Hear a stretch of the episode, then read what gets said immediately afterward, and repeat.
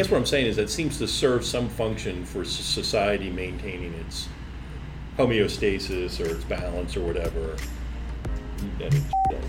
no, it's good. No, yeah. because I mean, you know, don't edit it.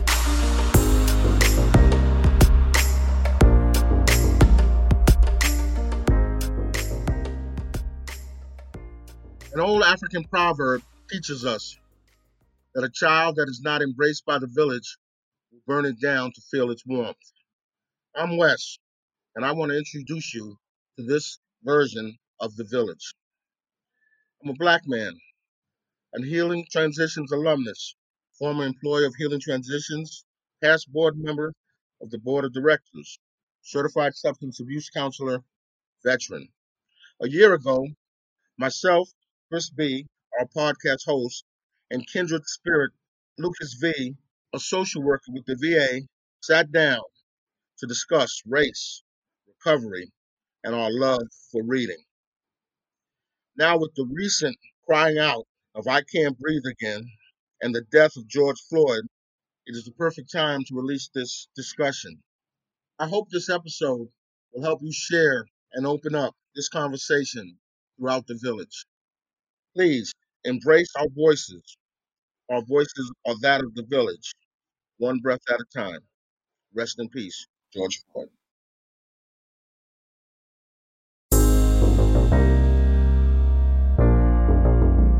Hey, I'm Chris Budnick.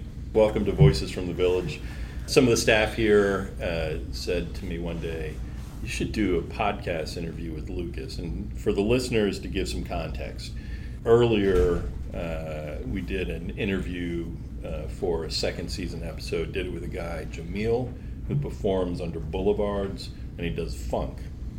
And I said, and one of the questions I asked him, I said, was, uh, "What's the funkiest thing in Raleigh?" And he said, "I'm the funkiest thing in Raleigh." And I, and he performed at an event out of Greensboro. I was like, and I said, "You met the second funkiest thing in North, North Carolina, a man Lucas." So for our listeners, Luke, they said Lucas should be uh, part of the interview uh, for the podcast. And I said, well, if we're interviewing Lucas, we've got to interview Wes too, because the conversation's just good. So, Lucas and West, and Lucas is the youngest of the three, but maybe the oldest of the three, like old soul, right? Wes, you guys introduce yourselves, where you work, what you do, and then I'm going to kick it into the topic. All right, I'm Weston. I'm glad to be in the village. I am a person in long term recovery. Uh, that means for the last 18 years, I haven't found it necessary to use drugs nor alcohols or harm myself. Um, I'm originally from Harlem, New York. I presently work as a certified substance abuse counselor at the North Carolina Correctional Institution for Women. Peace and blessings. It's Lucas Grubsky. Uh, it's also a privilege to be in the village, and I currently work for the Veterans Administration with veterans coming home from prison, although in no way, shape, or form do I represent the VA. All right, so the conversation is around social justice issues raised, and I'm gonna I'm gonna set the stage here. So for my recovery anniversary in 2018, Wes gave me a book, and gave it to me couple months after my anniversary, so I got it like in August. And the book was What Truth Sounds Like RFK, James Baldwin, and Our Unfinished Conversation About Race in America by Michael Eric Dyson, written in 2018. And I finished that uh, September 3rd, 2018. And while I was up visiting family, I saw my sister's uh, nightstand Tears We Cannot Stop, a sermon to white America, written a year before by Michael Eric Dyson. So this is kind of, here's what I've read since September. I'm just going to run through it. Automating Inequality How High Tech Tools Profile, Police, and Punish Support by Virginia Eubanks, a 2018 book. I think I learned about it on Fresh Air or something like that. Finished that in September. Because of the first book, I read The Fire Next Time by James Baldwin, 1963. Uh, I had a book, uh, Children of the Prison Boom Mass Incarceration and the Future of American Inequality by Sara Wakefield, Christopher Wildeman. It's a 2014 book. On the Other Side of Freedom, The Case for Hope by DeRay uh, McKesson, written in 2018. Read the uh, 50th anniversary edition of Black Like Me by John Howard Griffin, a book uh, called Rising Out of Hatred The Awakening of a Former White Nationalist. Uh, Eli Saslow wrote the, wrote the book. Uh, Walking with the Wind, a memoir of the movement. John Lewis. Uh, Brian Kuhn out of Pavilion had recommended that. Bill White had recommended American Prison, a reporter's undercover journey into the business of punishment by Shane Bauer that came out in 2018. The Broken Ladder How Inequality Affects the Way We Think, Live, Die by Keith Payne. And maybe one of the top ones, um, woman at Angelo Creative, Kate, uh, said, You should read Just Mercy, the story of justice and redemption by Bryan Stevenson. That's a book I've bought for other people. I finished that February 17th.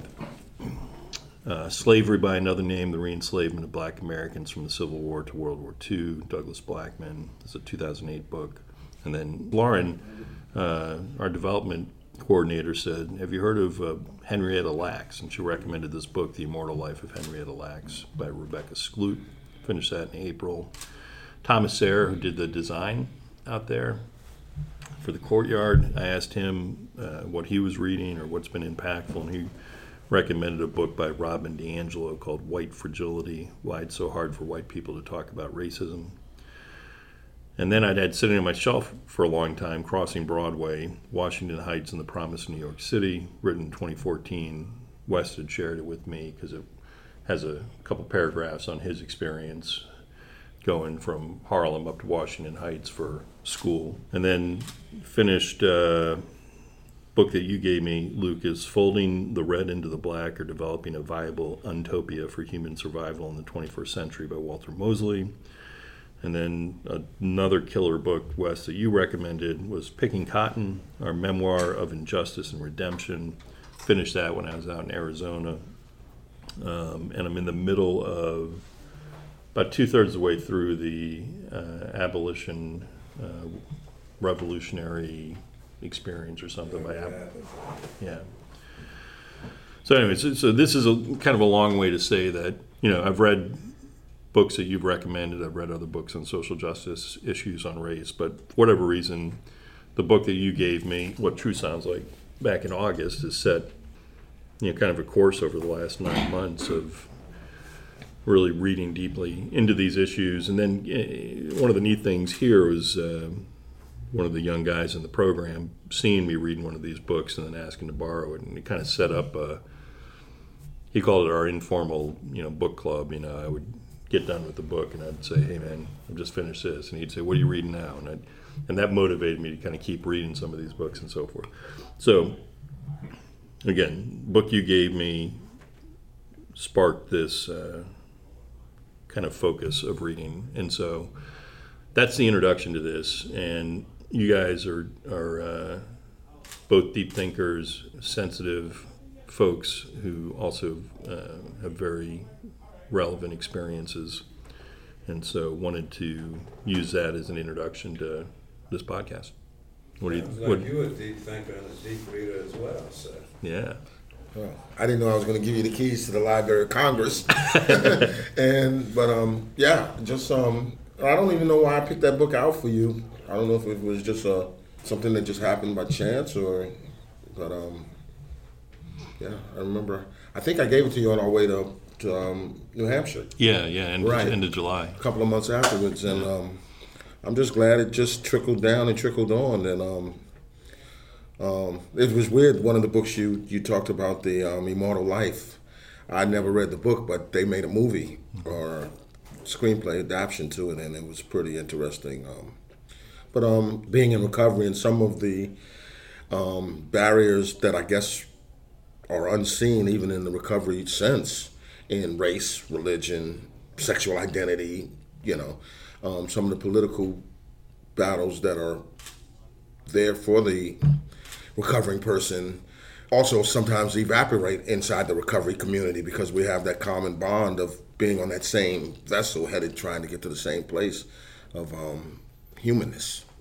So I guess um, one of the things that I don't think the founders or some of the people that early thought about recovery, you know, how it could bring humanness and eliminate some of the um, barriers of people getting along. I guess is the best way to look at it. So I, I think we've crossed that divide a long time ago. So Yeah, the, the recovery tends to transcend, transcend some of the uh, structural differences and barriers between individuals and groups.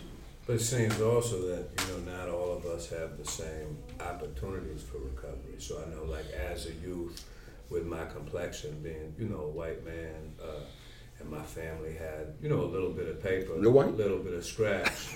that, uh, you know, where a lot of the people I hung with got the opportunity to go to prison, you know, I was afforded the opportunity for, hey, let's let's get the kids some behavior modification or some treatment. You know what I mean? And you know, so I got a partner. It was in the last institution I was in. When I got the opportunity to go to college, that you know, three, four generations of my family made possible. He got the opportunity to get sentenced to 30 years of hard labor, no possibility of parole at Angola State Farm in Louisiana. And he, you know, he got a little bit more melanin than I got. Right. So I think we are fortunate that we can, you know, cut to the thick of the human experience, but I don't know that everyone has the same access. We like to think, you know what I, just that makes sense. Oh, it, uh, by far, just the stigma of um, the crack epidemic or the, the opioid epidemic versus the crack crisis, Or a different response. yeah, yeah, and you know, you know, or when, even when you talk about you know economically, we talk about a recession. When I've always lived in a recession, I mean, when have I not? You know, um, I was in a training the other day, and the we did an exercise or sort of a role play, and afterwards we processed and asked, "How did I feel?" And I felt normal. And she said, "How can you feel normal when somebody has just criticized your work and?" That's been my life story. So I, I, I, I'm, I've learned to live that where other people might have been uncomfortable, depending on complexion or ethnicity. So, and also, you know, with inside of the rooms of certain organizations, there's still that battle of acceptance, and you know, and I, I sort of mockingly joked that you're that you're white, Caucasian, or whatever you might want to call it, but I didn't see it, and I still don't see it. I'm like, you know, and it's really weird. Um, you know, a long time ago, a friend of mine, you know, she said, Chris got some black in him. you know, and I'm like, we're finding out more people have whatever they have in them than, than known. So I don't know. There's yeah, there's still the racial um, tensions inside the recovery community, inside the dynamics of an institution. The complexion of my groups that I work with has definitely gotten lighter, you know, in the last ten years than it was when I first started at specific, um, specifically working in the Department of um, Corrections, where I, my average client was anywhere from 18 to 27 years old, African American, and now it can be average client is 18 to 50 year old Caucasian, you know, um, and I'd say 80% African American 10 years ago to now 80% Caucasian, you know. So even incarcerated getting treatment, is, is the African American population dwindling inside the institutions or are they not being afforded treatment even in the institutions? I don't know how to, to quantify it because I don't have access to all the resources to say, is this happening inside the institutions where now we're pushing another population towards treatment, but African Americans still are getting incarcerated at the same rate, but there are less of them in treatment. I mean, it's similar to with the what we call the opioid epidemic. That you know, the face of it is people that look like me, but we mm-hmm. know that rates of of use for African Americans have also increased. But that's not where the resources are are being centered, or you know, our native brothers and sisters. So the challenge is when the face of the next, uh, you know, drug trend, drug epidemic happens, if it's not white, not middle class, what will the response be? Can can we continue? I mean, what's happened with the opioid epidemic is it's brought together folks who normally wouldn't work together. So it's reduced kind of the divisions between law enforcement, harm reduction, treatment, recovery, um, and that's been really positive. You know, and, and the, the challenge will be, you know, if we can maintain that as things change in the future, or if we swing back to, you know, the punitive or kind of. Uh, and there was a book, I don't remember the author's name, but in like 1970, he said, you know, what we think about addiction has a lot to do with who's addicted. You know, part of why I was interested in, and this started like, uh, I don't know, a month or so ago. We were out behind the kitchen here. You were visiting Chef Kathy. I don't know why you were here, but but we, but we were. I was just here just just to be here. Yeah, but, but we were back there, and and we were, and I was talking about. Talking Uh, about books, I think. well, we were talking about books, but I was talking about how you've been down to Montgomery, Exactly. and West West wasn't fully aware. You know, you didn't seem to have the whole history, or hadn't been there, I hadn't been there, but I knew about the Yeah, yeah, museum. Yeah, yeah. about So- the exhibit. Yeah. and so talk. I mean, talk about that, and that's something you experienced with your dad, right? So the the other part of it is like I'm just curious, like how how has your family become just I don't know interested or aware? Like why why is your family attuned to these issues, and what was that experience like going to Montgomery and and it was all and it was tied around you're talking about Bryan Stevenson and Just Mercy and so forth. So I'd lead with just first that, that those drug induced homicide laws that are coming out are a real clear way that we will continue to incarcerate uh, more black folks, more brown folks, and more poor folks in an effort to address the opiate epidemic because the definition of drug dealer is really not defined.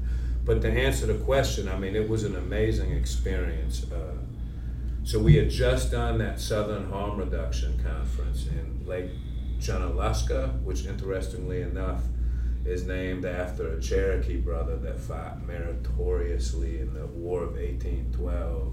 You know, ribbons and coins, and for his service, he and his people were rewarded with the Trail of Tears.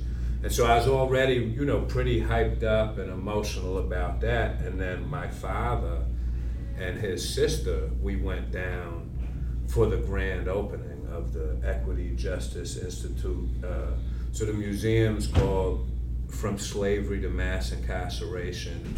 And then they have this, uh, I don't have the words to explain it, but they have this memorial, a national lynching memorial, um, which you can look online and, you know, see see some of the history behind that and the importance of acknowledging, you know, while we have great statues for Silent Sam or, you know, the Daughters of the Confederacy to honor our beloved ancestors that surrendered the flag for it never to be flown again. But regardless, like we need to have some acknowledgement of, you know, how much people were, uh, how genocide was a regular practice, you know what I mean?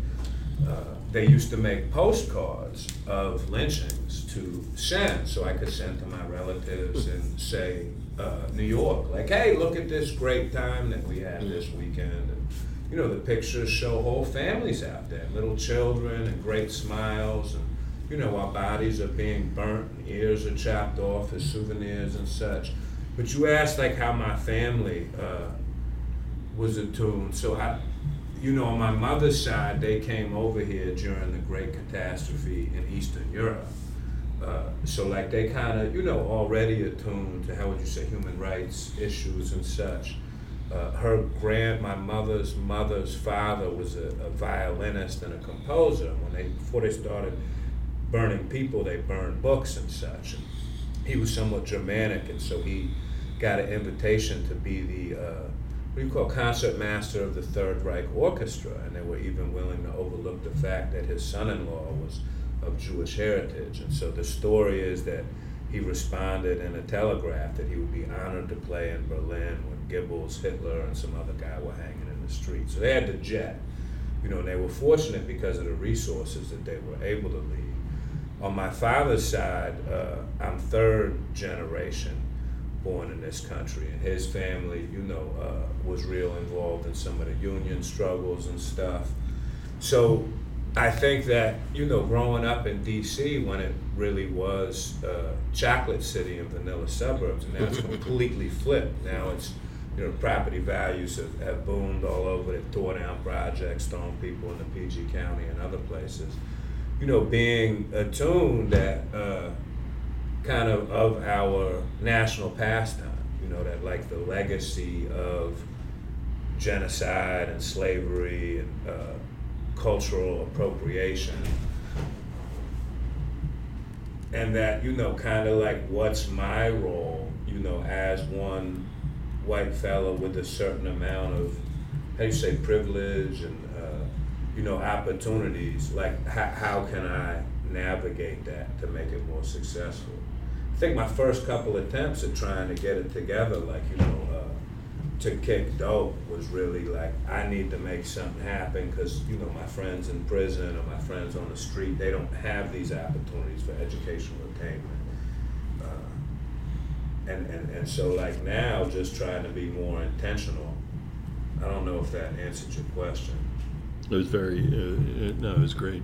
It was great to, to learn about the, your family's history and, you know, the influence, you know, upon you. So like we grew up going to, you know, they do the little DC like is always invaded by out of towners with protest signs and leaving massive amounts of trash and nobody like really asked the neighborhoods like, hey, can we come in and do these things?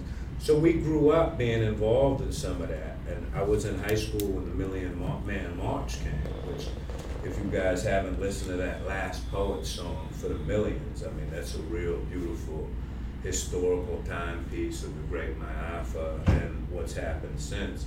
And so I remember like that energy and that uh, momentum of honoring, you know, specifically brothers at that time when, you know, folks had been pretty demonized and criminalized and marginalized for a while. I didn't go. I didn't feel like it was appropriate. Some of my homeboys said I could, but I didn't, I didn't go. To the Million Man March? Yeah, it's like 14 or something. Yeah, I, I guess there would have been some conflict, but uh, I just want to say on behalf, I didn't go either, but I just want to say on behalf of being a man, you you were more than welcome. Yeah, yeah, yeah. So, you know, um, I just want to say I don't know if you know about the Last Poets. Of course. Oh, okay. I just want to make sure because Chris is sort of a because the Last Poets and Gil Scott are considered the pioneers Nears of of it. You know, even though we know that they're, you know, but, you know, I grew up in New York, 70s. I was in high school, early 70s. I was in high school, and so for the hip hop generation. But I just want to, and I don't want to come off topic where you were, but you know, sometimes you just have a revelation, and you know, I've lived on this earth for 61 years, and I just realized that my first introduction to harm reduction or to drug education goes back to the book Crossing Broadway. So here I am, a kid in Harlem, 68, 69, middle of the Vietnam War, and we want to talk about an opioid epidemic crisis affecting, you know, especially African Americans that had been sent to Vietnam coming home. But my first introduction to drug education or reduction or, or the harms of it is when they had a bunch of, I'm going to school in Washington Heights, predominantly white neighborhood, and they have a bunch of African American veterans come up to our school and tell us the perils and the harm, you know, what's going to happen if you use drugs. Um, and the weirdest thing was one of them was a guy from my projects that I knew, but I didn't know he was on drugs. And the, to bring it full circle, he's now an ordained minister, yada yada yada. I just got you know a Facebook message from him a couple of days ago, and you know it's just really you know how it just struck me. You know that was my first time that I was ever, you know, this is pre Dare and all of these other programs. I don't even know what it was called, but you know they had these. So we had a problem in our community in the mid 60s when I was a kid, but the education portion and the prevention portion was being shipped to a privileged neighborhood, predominantly Jewish, predominantly white, but they were getting the warnings. And in our neighborhoods, it was, you know, it's really, it's really ironic how this thing just hit me, just sitting right here when you talked about, you know, crossing Broadway, and I just, you know, thought back on, you know, this guy that, wow, you know, and my thing was, I didn't know the person was using drugs. He was just a guy that lived in my neighborhood, you know, one of the eight buildings that made up my project. So, but the um, La- last poets. Jones coming down. okay. You heard that song? I probably just can't. Yeah, but you know, you, you know. Yeah, we jumping in, jumping in. We uh, Shane gave me a Spotify subscription a couple years ago as a as a gift, and so we started doing the playlist. We did playlist of songs of addiction and recovery. It's kind of heavy addiction, Yeah. and so just I'll some of the songs on here. And some of them come from me and him. Some of them come from other people. Lucas gave a song. Brian's Coon's given a lot of songs. Uh, Saved by LaVern Baker. Okay. Truth Shall Make You Free by King Hannibal. Mm-hmm. Uh, Hard Monkeys by Ten Years After. That's what you sent.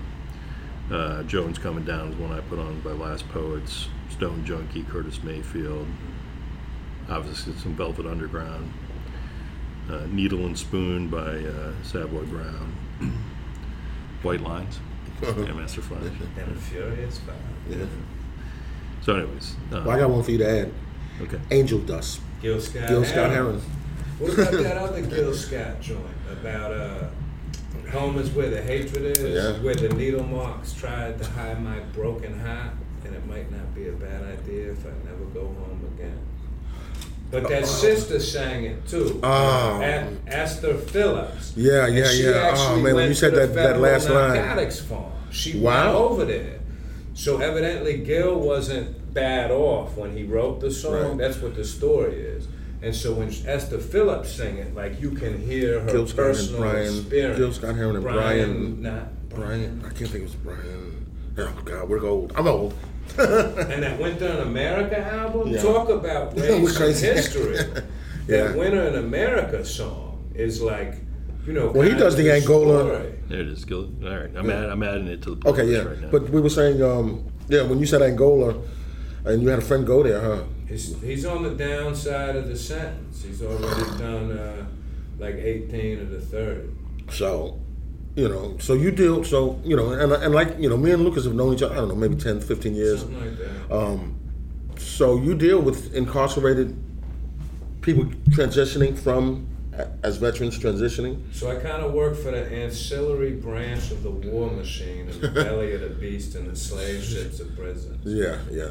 Wow. trying to assist folks with that navigation. And I see a lot of times, you know, going back to race and class, you know, how, for instance, if there's a a, a, a person with my complexion, a white Mhm. person that, you know, maybe is a decorated veteran who gets, you know, some large, you know, high A, B, C felony charge, mm-hmm. that their outcome is a lot different than some of the brothers I know that came back from Vietnam and are still in the penitentiary today. You know what I'm saying?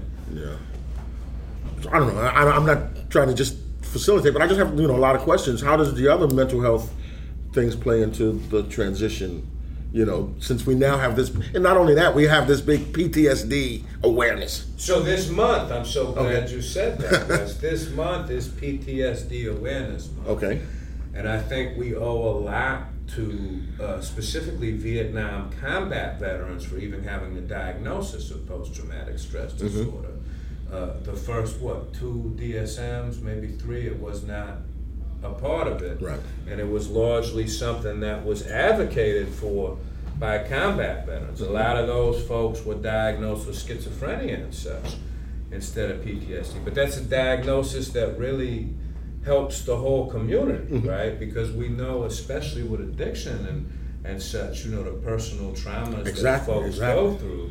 And if we're not addressing, I mean, we call it, what's the buzzword? Trauma informed care. Right. Which sounds real cute, but if we're not getting on a gut level basis with folks about, you know, what you've been through when you were a child and all of this, we're not addressing nothing, man. Yeah. Oh, so when we talk about race relations and and you know differences, or you know, and I talked about that normal, that normalcy. You know, is trauma normal for some of us, or is it just? And then you take me out of a trauma situation. I don't, you know, How do I act? how do I act or how do I perform? You know, I, I you know, just doing some self evaluation. Do I perform better under stress than peace or serenity? You know, um, you know, I talk about when I first moved to North Carolina how. Um, you know, I struggled with silence, with quietness, with nothing going on. And then when I got into recovery, even, you know, what do I do when there's nothing to do? Is that normal? And people say, that's peace. And I'm like, that's not peace, that's boredom. So, you know, I'm used to chaos, confusion, you know, something happening, gotta fix this, gotta escape this, gotta. So, how does a person adapt to societal norms of regularity versus what's regular for my community or what's normal. I don't want to say normal. What's acceptable? And then we're talking about intergenerational trauma too, right? I mean, so certainly our personal trauma, but you know, going back to that uh, that lynching memorial. Yeah. You know, we're talking about generations of folks exposed to racialized terror, and I think uh, that has an effect. So, like my people, you know, escaping the ovens, like that intergenerational trauma Yeah. has an effect. So this is exactly what I was thinking about. Was getting in that Brian Kuhn talks about, you know, like uses kind of the analogy of what happens to the to the soil over time, right? And so as we've had this conversation, like I had a friend that was over in Laos, and he sent me this picture, and it says. Um, one of the most bombed areas between 64 and 73 dangerous unexploded bombs still in this area. So like what you know like what's it like to live like how does that change people to live in an environment where there's all these hazards still all these unknown hazards littered around? And then so kind of coming back to in the us and you know what is the impact of generations and generations of uh, racism, slavery, oppression, hatred, etc. So I come to two questions that I have, and I'm curious what you think. Why is it so hard for people to say, I was wrong or we were wrong? And you think about it like, it was just yesterday on the 50th anniversary of Stonewall hmm. that New York City chief of police Made it. said, "Hey, that was wrong." Like, why, I'm just curious. What do you guys think? Why is it so hard to say For people or for a society and a system? e- either way? I mean, those are two. Di- those are two different issues. I mean, I think we live in the myth of rugged individualism. You know, like this country's built on this whole notion of I pulled myself up by my bootstraps. Folks forget real quick that the only reason we're where we are is because of the generations that come before us. And I think that kind of does something to admit it when, you know, I may be wrong. But I think the bigger question behind that, and I don't mean to twist your words, is why is it so difficult as a society or as systems to admit the wrong? And I think a lot of it is, you know, the driving force between capitalism and the, and the interest that we have in keeping certain arrangements going. Well, but I mean, you much more uh, philosophical, No, I just- than me. Bro. No, not at all. I just, ha- you know, I just have my views, um, and I think you hit it right on the head. I mean, we're talking about economics, and if you pull the, if you pull the curtains back from the wizard, and the wizard's not the wizard, you know, um, you know, and we can go back not just you know for racism, but you know, a lot of religion. Um, we don't have to just talk about African American. When we talk about racism, we're not just talking about African Americans. We can talk about, you know, you talked about the Native Americans. I mean, come on. Um, you know, when your institutions and your your whole structure has been built on the backs by oppressing other people, um, and even when you want to talk about racism as not, but you want to talk about classism, when you have marginalized white people mm. that are put in the system as marginalized and, you know, the quote unquote trailer trash, you know, so you definitely have your elites. You have, you know, we have a class system here that's not listed as such, but it exists. So to say that we were wrong and then just saying I'm wrong or we were wrong still, that do? what? Yeah, that doesn't change, and that doesn't bring back all those bodies that were lynched, all the people that were sent to the on the Trail of Tears, all the people that were put in ovens. It doesn't erase that. So I think it's even more than just saying we were wrong. The wrongs you can't deny it. And we know it. acknowledgement is a start, but it ain't repatriation. Right. Right, but and I But agree. without- I, I, I, I agree, but Truth and Did- reconciliation is a sequential process, your guy says, Hmm. Mr. Stevenson. Yeah. Without truth. to, to talk about actually making changes, like it's it's it starts with Exactly. and, and, Acknowledge it, and it and it is it is so hard it seems just to even acknowledge. So like in and uh, you know I'm digging the hole here. I'm No, going, you know because Bear can edit, which is good. you know, like I'm reading Picking Cotton. So you Yeah. he, you heard him talk about the story, right? Guy in Burlington, Q. Yeah, yeah, him and the lady going. Right, exactly, exactly. Yeah, they toured there. They got a whole- Yeah. Yeah. James Cotton was his name. Uh, uh, Robert. Robert. Robert, yeah. But it's about forgiveness. It's about yeah. I mean, it's I a whole heard lot. guy talk. Yeah. Yeah. I mean, the- the- powerful story. I mean, those are those are throughout some of these. bo- First of all, this is depressing stuff for me, Okay, and I'm a white guy. right. You know, like I mean, and so I don't know. Maybe like for other people who've lived it all this time, it's like it's just the normal or whatever. But like, these are some depressing places to get because The one of the constant themes in these books is that there's people who are disposable and expendable. I mean, that, that's a constant theme, and then there's the thought for me like, how did I happen to end up on this side of it? Is not and not on that side of it? You know, like where's the equity or the fairness or the justice in any of that? You know, why? And I'm listening. You know, I'm, I'm reading the book and, and uh, picking cotton, and I'm sitting here going, I don't know how this guy hung in there. You know, like I, you know, I get so impatient over day to day stuff, and this guy is having some of the most ultimate, you know, injustice happening and so forth. And then I had this other uncomfortable thought come up, which was, is there a benefit to society when at least somebody's convicted?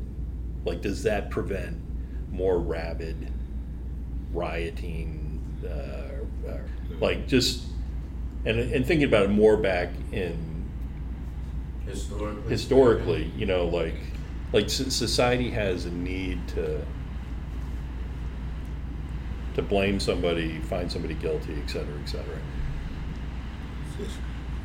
And I'm, I'm not articulating it real well, but it, it's like some of the lynchings that you talked about. So those moved into legal lynchings. Okay, You can yeah. run it into the courthouse in Yeah, the same yeah, yeah. day. Yeah. And then string somebody up or shoot them. So now it's not angry mob violence. It becomes Right, more system- part of the systemic, judicial yeah. system. So and so, I guess what I'm saying is that seems to serve some function for s- society maintaining its homeostasis or its balance or whatever. You edit the shit out of this. No, it's good. No, Yeah. because I mean, you know, don't edit it because this is what we need. You know, where where it's hard to say it, but it, it'll come out. So what? I, I don't mean to cut you off because I want to get back to it, but yeah, feed the angry mob. But the angry mob is going to get fed by who? The most vulnerable, Right. or the least educated, or the least resourceful. So we got this new movie. Well, this this movie out now, Central Park right? If they could see us or how they. see Weren't from Harlem? Oh, yeah, they were from 20 blocks away from me, so could have been me. two decades different growing Um, Yeah, up. but you know, why couldn't it have been me? And how many other Central Park Absolutely. fives were there that we don't know? And of course, you know, we don't, you know, but it's an injustice to our supposed system. If an, it's better that a innocent man go free than a than an innocent man go to prison. But we, we don't work on those. And you know, we talk about you know the bail system. You know, my peers hearing, am I being judged by jury of my peers? Do I have the same benefit and the same um, perception from the people that are enforcing the laws in my neighborhood that come Where from are those law? laws? Where's the target? Right. So yeah, it, it is. It is difficult to, to, to articulate and to, but um, how do we change it? I don't know. But conversations like this, um, you know, between you know four different people, you know, um, from different perspectives, different um, cultural backgrounds, from different urban, rural, wherever you're from, you know, but you know, to, to put that together and mash it out, um, yeah, this is where it starts. But I don't think just saying that we were wrong. You know, Central Park Five were never given an apology by the New York City. They got a settlement. They got a which is not settlement, which is completely different. ain't public. That's hey, let's stop Right. this before. And you want to talk about Cotton, you know, my hero, well, one of my heroes, you know, how did Mandela get out? And I mean, I would have wanted to kill everybody.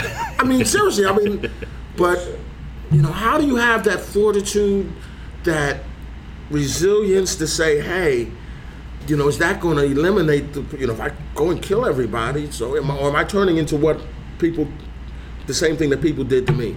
Well, that's it happened with, in picking cotton. You know, he faces that moment where he's ready to kill the guy, Yeah. and he's, he's talking to his dad about it. His dad, like, well, you're saying you're innocent, that you're going to cross a line that you, Can't you know, can't.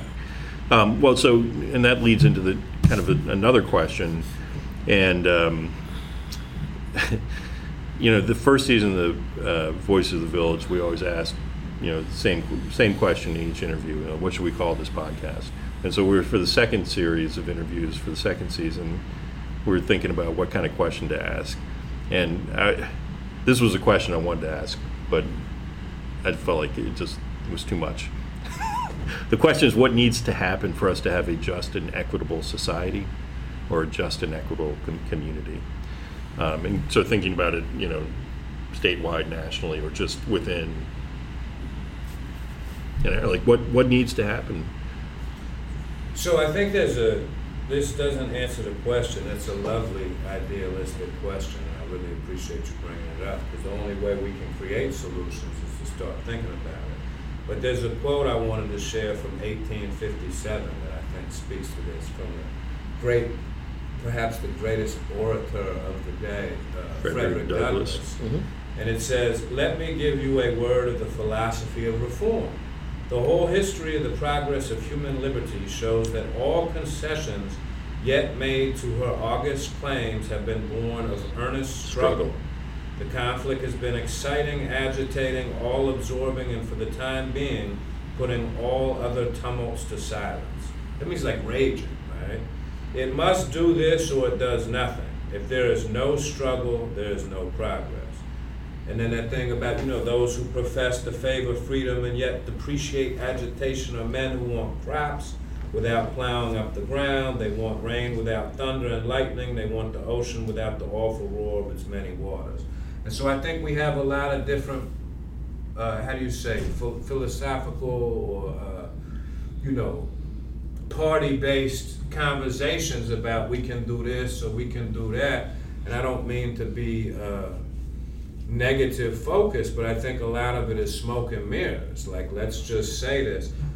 Going back to that, you know, what Mandela or what Gandhi or what Bryan Stevenson, like truth and reconciliation is a sequential process. So until we can actually recognize, you know, that the basis of this country has always been white supremacy, uh, you know, and all of these horrors, that we really, everything we do to move forward, we can change hearts and minds, but if systems aren't changed, what's really happening? And so I think one first step is to have a common discussion and a common language, because even like the terms racism or you know oppression, like we have different understandings of them. So to kind of have start to develop a common lexicon, if you would, so that we know that we're actually talking about the same thing, I think would be helpful. There's a group out of Louisiana that's uh, national and international called the People's Institute for Survival and Beyond that does some real foundational work on uh, race equity and having a cultural and historical framework. They use the analogy that, you know, if we talk walking down the street and say one of you guys, big guy like Bear, says, you know, how you doing? And I said, man, it's kicking my ass. And he says, what? And so they have this foot identification process of what is the foot that's kicking everybody's ass. So let's look at all of these systems. Um, here in Carolina, a crew that came out from that is the Racial Equity Institute, which does a lot of work around this area with the school systems, with uh, how you say the Department of Social Services. So I think being able, like, we've got to have a common knowledge base and vocabulary to even have the conversation. The Black Panther Party for Self Defense, I think, had a real, you know, the reason we have free lunches uh, at schools and such. They had a real simple 10 point plan, you know, like housing, education, uh, real simple basic human rights that, you know, RFK and folks have been talking about since the inception of this country, but we've never had that basic human rights package, you know, that 10, what's the first 10 of the Constitution called? Ten. The The first 10 amendments of the Bill of Rights. The Bill of Rights. The Bill of So Rights. it's a. Bill of Rights that's never really been delivered. You hmm. know what I'm saying? Like we're talking about, we're still arguing about universal health care. You know, like real basic things or food for folks. I mean, so I I think uh, what so- focusing on what can I do in my small circle, like like Yeah. Wes said about having conversations and raising awareness. I mean, that kind of truth and reconciliation, you know, the, you know, Bryan Stevenson talks about what Germany's done, you know, around Absolutely. Holocaust, Right. you know. So like public acknowledgments and statues. yeah. So, just my, my point on it is, you know, um, you know, we talk about how do we do this or where do we start, and you know, you know, one of our great leaders, um, you know, Abraham Lincoln, you know, coming out of um, the end of the Civil War and Reconstruction, and I think one of the greatest things that happened in the history of the United States was, you know, his assassination, because it throttled Reconstruction, and Johnson got in and replaced him. I think it was Johnson, and um, led more towards, you know, not holding people accountable in the South, where I think it was Ulysses Grant. no Grant came after Johnson. Okay. Yeah, I think I think yeah, Grant wasn't. Yeah, there was a president in between after the assassination. But what happened was, you know, the whole economic because if you're economically deprived and educationally deprived, you know, that's the system that really holds people down. So if we don't have a if we don't have a, a fairness and we have never had the stakes or the the claim to equitable financial resources, land ownership, and you know, you're talking about flipping DC inside out. You know, that's happening in Raleigh. It's happening in New York City. You know, um, I had a friend. She just moved up to Connecticut from down here, and um, she went to Harlem the other day, and she said, "Harlem is not like I pictured it." and I said, "Well, welcome to Oz, Dorothy." You know, you know, but I think there's great things that you know. But we have this whole system that if if people are not, and you know, we're talking now. We're even bringing up you know reparations again. You know, people were never. You know, um, you know, you know. I'm talking about even not even just African Americans. You know, I always want to go back to the great Native American injustice that was done in this country, and we just wiped them out, took their stuff, made promises, moved them further into these isolated pockets. And until you have ownership of, you know, the power is do you own? What do you own? I mean, to even be a voting block, you know, the African Americans are a strong voting block. We spend money, you know, but until you have ownership of things, you know, so it's the capitalist system, it's the driving force. And until, and if I can hold people down, they don't have the same affordability or accessibility to education, to um, healthcare, to safe living. The system is always going to be so. You know, people don't want to give up power. You know, people don't want to give up power. You know, I, you know, and that's the biggest thing. So, how do we change it? I don't know if there's a change to be made. I think the only thing we can do is educate, and I think some of our leaders. You know, it, it was really weird. I, I talk about sometimes when I when I give my story how in my community, it was okay to be dumb. You know, we we we as a we as a people sometimes we, you know, why are you doing homework? Why do you you, you talk like you're white or oh, like, and I bought into that. I dumbed myself down to fit in, and it was really now that I look back, that was the worst thing I could have done. But it was a mindset that it was like, you were wrong to want to get smart. Yeah, so internalizing uh, the messages of what the dominant society is. Yeah. You know, the internalized stigma, the Right, and that, and we wanted to assimilate Yeah. rather, and and I understand now. There's a need to assimilate, but there's also a need to accentuate my gifts and who we are as a people. And I think, you know, letting folks know that like this this arrangement, this systemic arrangement, it affects everybody on both sides. We're talking about a dehumanizing thing. So Are, are there any communities or any examples that you can point to that say, hey, they've done this well in terms of, So there's a book by a man named Russell Schultz. I'm probably mispronouncing his last name, but it, it, the the book it's a collection of essays.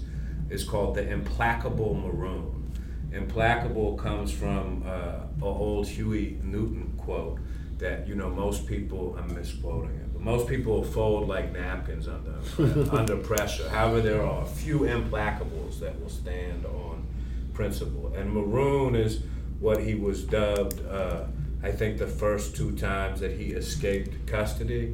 Uh, maroon is from the what Portuguese and Spanish mixture in Jamaica. What they called cimarrones were runaway livestock.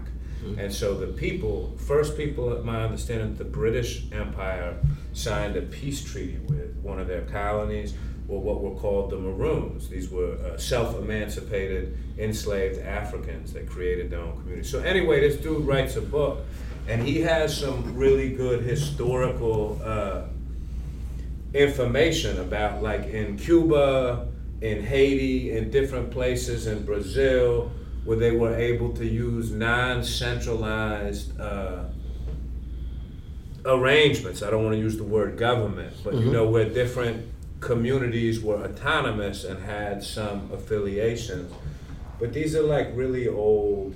Uh, Maroon the Implacable, the collected writings of Russell Maroon Shoatz. To my understanding, he is still in prison in Pennsylvania. Uh, he, him and Mumia Abu Jamal, mm-hmm. the reporter who was involved with the Black Panther Party and one of the few folks to give an impartial treatment to move, and I think they just had an anniversary of, of when Osage Avenue was bombed. Yeah. O- ordered. I was I was in. They were in the same. They were in the same. Uh, you know, twenty-four hour lockdown, mind control unit. Yeah, there, there's a lot of individual stories that uh, help with this. I'm looking for the community ones, but here's some individual ones real quick. Um, podcast called Snap Judgment our show called Snap Judgment on NPR. A story, what called a uh, episode called "It Wasn't Me." People like mistaken identity, blah blah blah.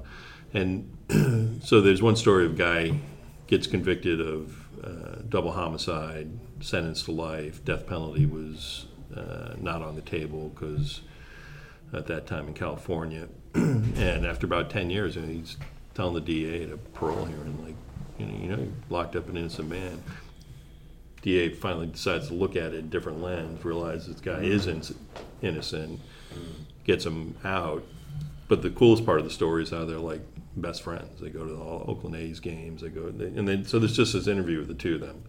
Love that sort of thing. Uh, Rising out of hatred. Um, That's the nationalist story. Yeah, the white nationalists. You know, Godfathers, David Duke. You know, kind of grew up, you know, being put into this role. He goes to this small school in Florida for college, and he's still doing his podcast or his morning radio show or whatever. That's and he's worried about people finding out about him. People do find out about him, and there's a small group that decide not to ostracize him. You know, a Jewish guy invites him over every Friday.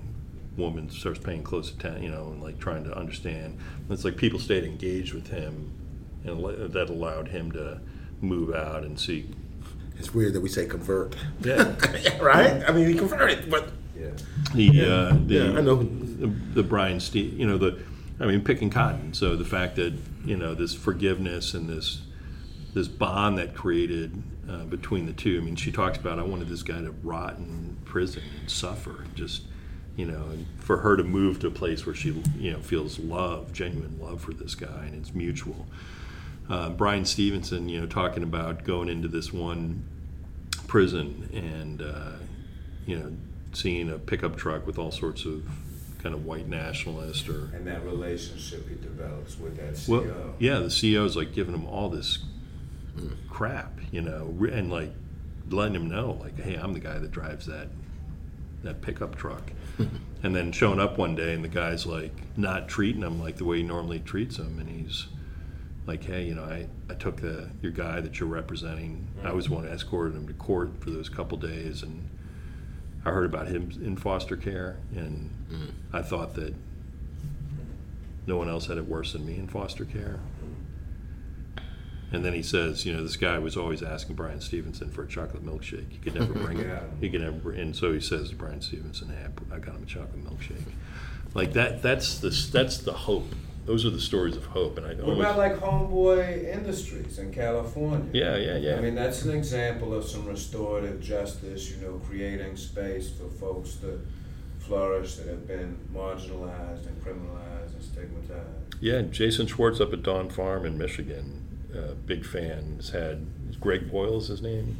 Father Greg. Yeah, has had him out there, and even in an email exchange last week was uh, referencing them. Yeah. So th- those are the stories. that- Susan Burton out in California with the with the women's houses for ladies coming out of uh, prison, turned down state money, like had state funding, and didn't realize a part of that grant was that the pro, the law enforcement will come in and do raids, and, and she didn't want to continue to traumatize these women, and she gave that money back. She has her book, Becoming Miss Burton, uh, is a real strong read, and where she had she's involved in recovery for some time, and it hits her like, oh, I'm not broken. Like this system has produced these outcomes. Yeah. All right. Um, Transformative justice, maybe. so what's a book you're reading right now? Like I said, I'm waiting on the. Um, I just said it because I ordered you one. Um, The the four, four four ag- agreements. Agreements, exactly. Okay. So um, it's I I see sometimes I do own. I do. I'm a Prime member, Mm-hmm. but sometimes you get benefits for not ordering the fast way. So yeah, it should be here in a couple of days. So that's what I'm waiting on. Okay. What are you reading right now?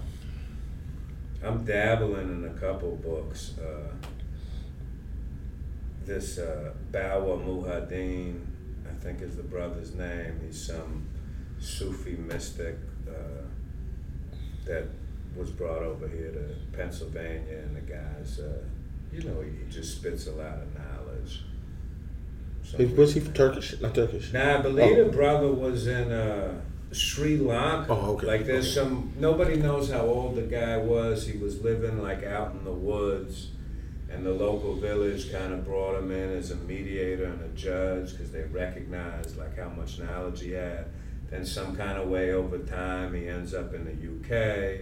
Then he ends up in Pennsylvania, and they you know build some kind of community. And folks come from all over just to hear this guy kind of spit knowledge and uh, you know some spiritual connection. So I've been re-looking at that because I've had some uh, transformative personal things just kind of making me look at you know. And then I, I've been reading this Narcotics Anonymous book uh, Yeah. lately. This, this basic text. Is it blue?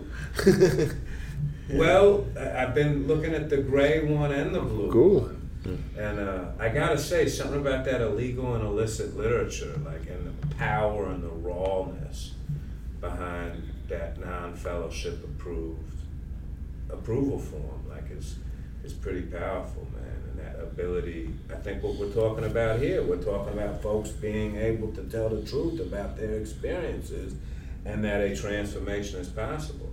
A lot of folks say that our society needs, you know, we have some cultural illnesses and we need some kind of 12 step process for that restoration. What do you do when you find yourself in a rut?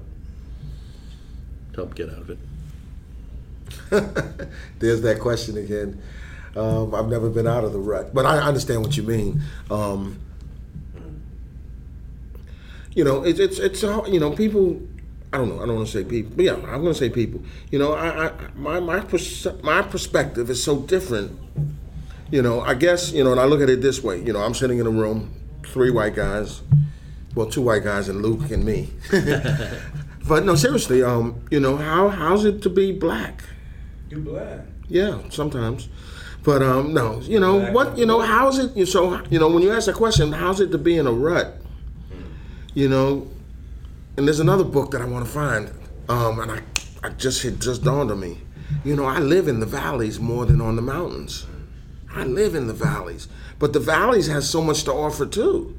You know, um, shade, um, water, growth, and then to climb up on the mountain, and then sometimes you're going to go back to the valley anyway. And I think this general wrote a book, um, The Second Mountain, or something, finding the second mountain, and it really touched me. I heard her, you know, talking about it, you know.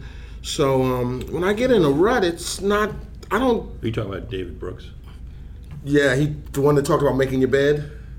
No, I don't know if he, There's a guy. he the, did- did- I'll, we'll look at it later. But he made a, he did a commencement speech, and it's one of the most watched YouTube. Why it's important just to make your bed because that way you've completed at least a task, and then you move on from there and there. But I think he has a book called it's something about you know hitting the second mountain or whatever. But the valley, you know, so that rut sometimes isn't a bad place to be because then it gives me that chance to look at. You know what's the next obstacle? How do I get out of it?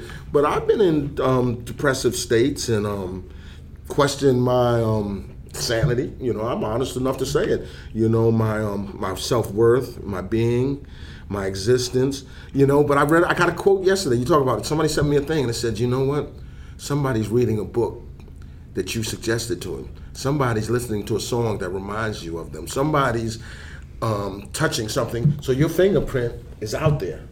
It's just sometimes you got to remember you're on the other end of the fingerprint. So I guess when I'm in a rut, sometimes it's just I get these answers that I don't know where they come from, or but you know I, I've learned that you know there's going to be more valleys, and the valley isn't always bad. Would would the question sound different if I asked, um, "What do you do when you feel like giving up or you feel like quitting?" Yeah, I mean same same same gravy. I guess just warmed over different. Um, I don't know. I don't have a, I don't have one thing that just works. It just seems that it just it just flows. You know, I, like I said, I just celebrated, you know, birthday, and I'm 61 years old, and that's like a number that's like, yeah, it's, uh, but it's just like it just doesn't it just doesn't connect. I mean, I don't feel old. I know things don't work the way they always did. I'm not as good as I used to be, but I do have good days. So, I don't know, Chris. That's a tough question to really look at um, because I don't have one thing that I just reach for that works. You know, a lot of people might say this is their antidote. Mine's are a series of just um, and I, I mean, I've had it. I've been I've, like you know, you talked about the person being in the foster home and this and that, and being a child of adoption. I, I sort of just my ears perked when you said that, you know. And I look at all the how bad it has been in the past. It's got to be better sometimes. You know, the sun. You know, it's always darkest before the light. So I get there. You know, I go in some low places, but um, I don't stay there as long as I used to. But I still get there. So there's not one specific thing that works. Some people say prayer works for them, so going to a meeting or this or that. Um, it's a combination of different things, and sometimes you know what? If I had that one answer, that's all I would rely on. Yeah, well, I, I, I connect more with what you're saying. And If somebody had the one thing, single thing that they're very confident, say, when I do this, it, Yeah. it, anyways. What about for you, Lucas? I just want to say how impressed I was with you talking about the mountain and the valley, and then ending with that quote from the On the Mountain speech by Reverend Dr. Martin Luther King about it's always, you know, you can see the light when it's most dark. That's when we can see the stars. So, uh, I would say that, you know, my perspective changes from I really don't have no ruts when I look at, you know, some of the struggles that other folks go through. Uh, you know, I got some luxury issues, man. Uh, you know, like my oldest daughter don't take out the trash sometimes, or you know, I can't pay this bill. Uh, but yeah, certainly, you know, there are times where where I'll be like, man, what the hell am I doing? Like, am I really? You know, sometimes I, I went. My wife sent me back to school some years ago. Uh, excuse me, the woman that allows me to call. for that social work thing, you know, and I had bought, bought this dream and like, you know, I looked at the little code of ethics and it seemed real righteous and, you know, then they basically told me like, this is a professional class, you know, this is not social justice or activism. Those are just some of the code words that we throw out. Because my, my, my, my beef with like the whole mental health and treatment field, although making that impact on an individual and group basis was profound, was that like if we're just helping folks to function in a society that is still wicked and corrupt, like what are we really doing if we're not changing, you know, like you said, the groundwater thing, if we're not checking that. So what I, I I'm very grateful that uh, you know the creator, the universe, has always placed people in my life that can help pull me up. and that can help guide me. And I would agree with the combination approach. You know, sometimes I gotta immerse myself even deeper in the work. Sometimes I gotta go for a walk in the woods. You know, sometimes I gotta cry. Sometimes I gotta laugh. Uh, but like looking at my little granddaughter and looking at you know uh, the youth and the older folks, like something about that helps me realize again, like you know, man your ass up and keep keep walking. This road really ain't as bad as I think. Mutabaruka put out a song in 1991. Uh, I am the man you love to hate, and it's it's it's the chorus is been in the valley for a very long time, but we never get weary yet. And so you know, comparatively speaking, yeah, I mean existential angst and all of that is a reality, but what the I got to complain about? Excuse my language there. One, one last thing, uh, two last things. Um, always super impressed with uh, how you treat people. So we're standing out down in Tampa back in March, standing outside the hotel. Every person walked by, peace and blessings. I mean, you greet people. You say you acknowledge you acknowledge people, um, and uh, that's something that I'm learning watching you. You know, like how to acknowledge other people's existence and so forth. So, I want to say that, and then we want to apologize to Bear. We need to apologize to Bear. Bear, we love you, sir. Happy Why do you birthday. apologize to me? It's your birthday? No, no, no, Oh. no, no, no. Nah, you know. No, I mean he's got to he's got to try to turn this into an actual podcast. Oh yeah, this is probably your. I was going to say. I was thinking the same thing. This is probably going to be your. But you know what? I like I said. Sometimes real is real. I mean he's. Uh, I You mean, gotta entice it up. I mean most most of these things we do. I think the longest one we ever did is 50 minutes, How long have we been talking? uh, like an hour and 20. Oh, My Jesus. fault. we really appreciate, you know, I, I didn't mention like every time, if I was ever in a position, you know, to get myself together, so to speak, like, you know, the work that you all do here at Healing Transitions. I know it's hard for me to say, too. Something different. Uh, like it, it is a beautiful thing, man. It warms my heart to come here. Last thing I want to throw out is y'all got a brother y'all need to interview uh, in the village who did 18 and a half on a wrongful conviction. Uh, brother Lamont Armstrong, that Al Webb and Tony Holt, like, you know, they all went to school together prior to, what's the word, desegregation. And he's right here and uh, I believe he lives in Mebane? Mebane. Right by Mebane. Efland. Mm-hmm. Efland, something Efland.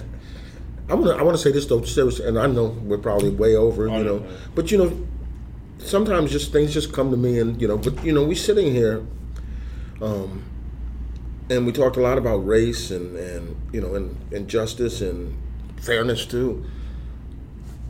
You know, but we sit here, and if you really look at it, and sound it's going to sound so corny, and you know, but damn, it's all just because of the pigmentation of our skin or you know what part of the country i grew up in or what i, I choose to call a, a higher power and pray to that that that causes all of this strife and division and you know the some of us just the simplicity of it especially those of us that have found you know long-term recovery or and it doesn't just have to be recovery from drugs but from whatever it might be um, just the simplicity of life, how we just marginalize it sometimes. And I just sat here with, you know, with you three guys, and you know, we're not any different, but we have so many different differences of experiences and and thoughts to bring. And nobody said, "Hey, what you said was wrong," or "This wasn't right." And you know, but when you get, you know, like you know, I guess it was another one that you know we're, we're taught to hate.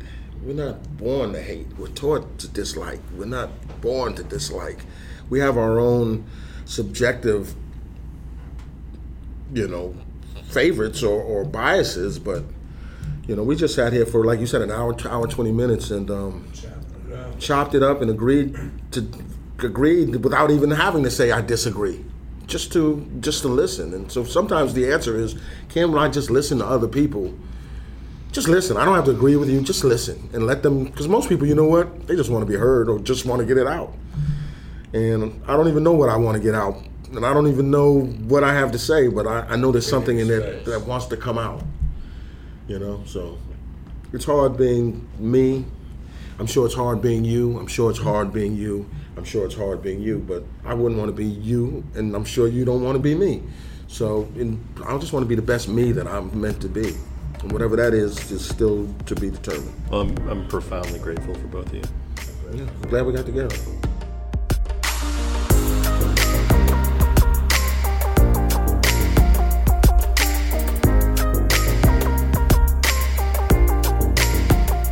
Voices from the Village is hosted by Chris Budnick and produced by me, Bear McBride. Music is by Vibe Tracks. Healing Transitions is a nonprofit recovery program for homeless, uninsured, and underserved individuals struggling with alcoholism and other drug addictions in Wake County, North Carolina. For more information, visit our website at healing-transitions.org. That's healing-transitions.org.